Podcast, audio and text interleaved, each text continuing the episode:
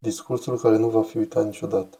Jordan Peterson Vorbesc mult către cei care mă ascultă despre ceea ce cred că sunt chestiuni incontestabile. Și cred că chestiunea fundamentală incontestabilă este că viața înseamnă suferință.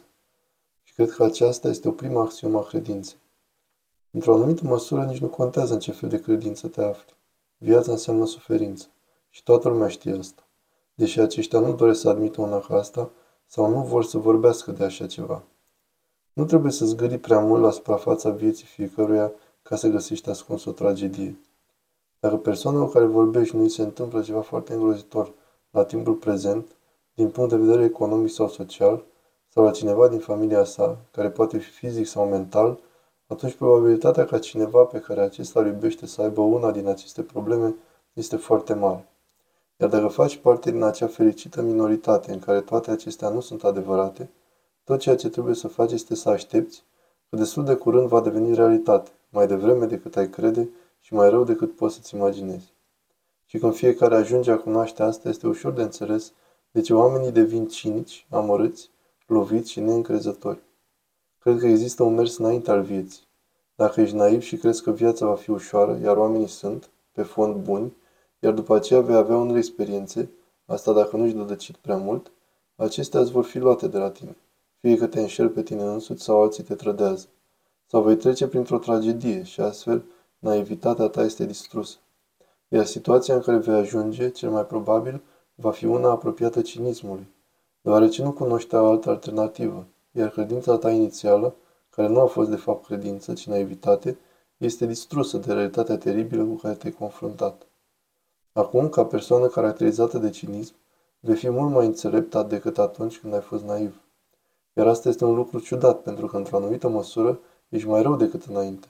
Nu mai ești așa de optimist, nu mai ai speranța de dinainte, viața ți este mult mai dificilă și poate judeci pe ceilalți mult mai tare și cu multă tendință spre cruzime. Și niciunele dintre acestea nu par a fi pozitive. Dar există o înțelepciune în cel cinic pe care cel naiv nu o are.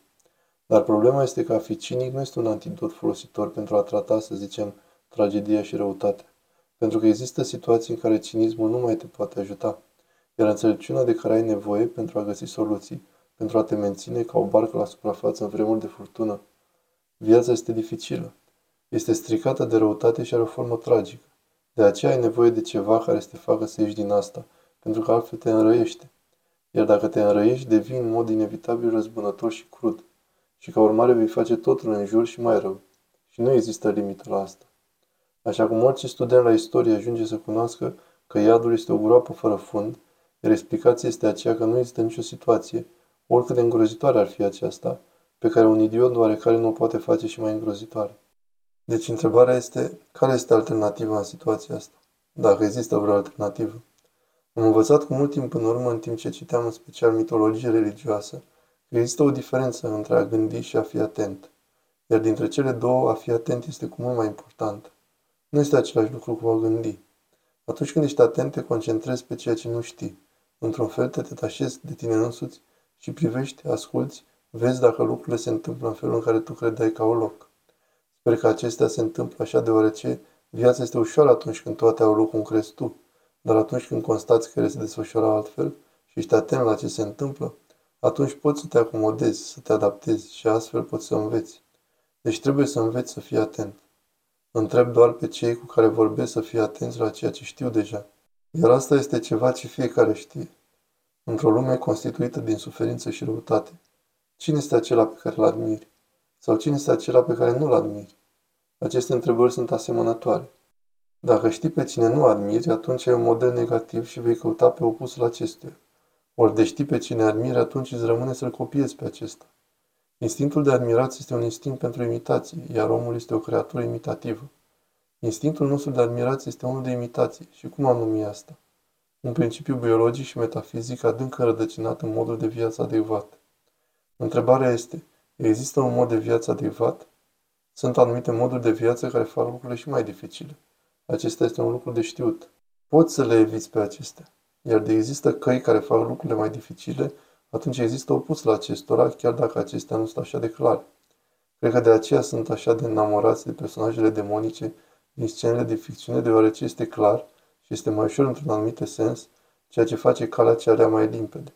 Este mai ușor pentru oameni să înțeleagă, întrucât calea pozitivă este mai de nepătruns și mai dificil de urcat, dar cel puțin ai cunoștință care este opusul acestea. Deci întrebarea pe cine admiri ar putea începe cu pe cine nu admiri. Nu poți admira un adult care nu și-a responsabilitatea pentru actele sale, deși ar putea. Înțeleg că există oameni care sunt atât de loviți și căzuți, care au nevoie de ajutor permanent pentru că aceștia nu pot fi responsabili pentru ei înșiși, ori pot dar într-o mică măsură și nu în totalitate. Dar nu vei admira pe aceia care nu și-au grijă de ei înșiși. În fapt, ai un sentiment de dispreț pentru ei. Iar dacă se întâmplă să fii tu acea persoană și te trezești în miezul nopții și începi să te mustri pe tine însuți, urmarea puținei conștiințe care ți-a mai rămas, pentru că nu ai întreprins ceea ce îți revine ca datorie morală. O datorie morală intrinsecă de care nu ai cum să scapi. Asta este interesant, nu poți să scapi de asta.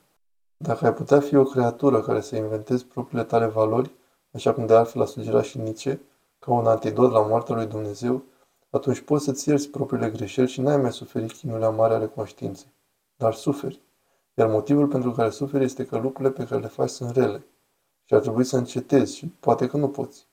Atunci hai să luăm în calcul contrariul și să spui că admiri pe cineva care și-a responsabilitatea faptelor sale.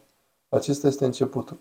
Iar după aceea ai putea admira pe cineva care și-a prefăcut caracterul suficient de mult ca să depășească starea de cinism și să-și asume nu doar responsabilitatea pentru ei înșiși, dar își au responsabilitatea pentru familie și sunt prezenți în viața acestora, care iubesc atunci când este nevoie.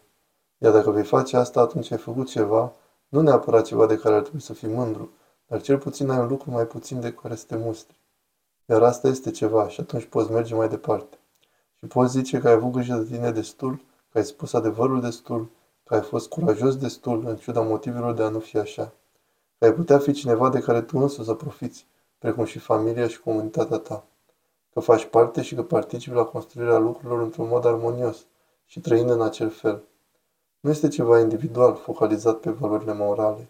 Este un sistem al valorilor morale în armonie pe mai multe niveluri. Ar trebui să faci ceea ce este bine pentru tine, dar trebuie să fie bine și pentru familia ta în același timp. Trebuie să fie bine pentru tine, pentru familia ta și pentru comunitatea în care trăiești în acel timp.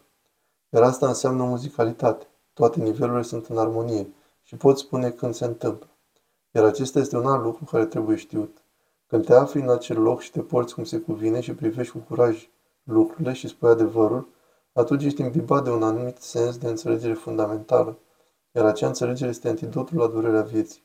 Este antidotul psihologic pentru că deții acea înțelegere în afara căreia viața ta este prea întunecată și prea înfricoșată și astfel te va strica. Deci este un antidot psihologic, dar și unul practic, pentru că suntem nimeni ca și ființe umane. Știu, se spune că suntem creați după chipul lui Dumnezeu. Este greu să spui ceea ce înseamnă asta, dar în parte înseamnă a participa la procesul de a pune binele la lucru. Și toți putem face asta, ba chiar și opusul ei. Iar dacă ne acceptăm responsabilitățile pentru noi înșine, pentru alți oameni, pentru comunitățile noastre și punem numărul la ceva, atunci viețile noastre au un sens și încetăm să mai trăim o viață stricată. Asta ne furnizează medicamentul împotriva nenorocirii ce va să vină. De asemenea, aceasta face lumea în care trăim mai bună. Acesta este un alt lucru. Nu este numai unul psihologic. Poți face lucrurile să fie și mai rele. Toată lumea știe asta. Fără niciun dubiu, poți face asta în multe feluri. Dar poți să faci lucrurile mai bine ca astfel ele să devină mai bune. Există motivație pentru speranță și există ceva ce trebuie spus pentru a fi cunoscut. Ești o creatură care poți să privești moartea, nenorocirea, răutatea, cu ochii deschiși, cum vine vorba. Și cu toate acestea să stai drept și să faci lucrul potrivit. Și tot ce există în asta este binele. Și asta are tot spun oamenilor.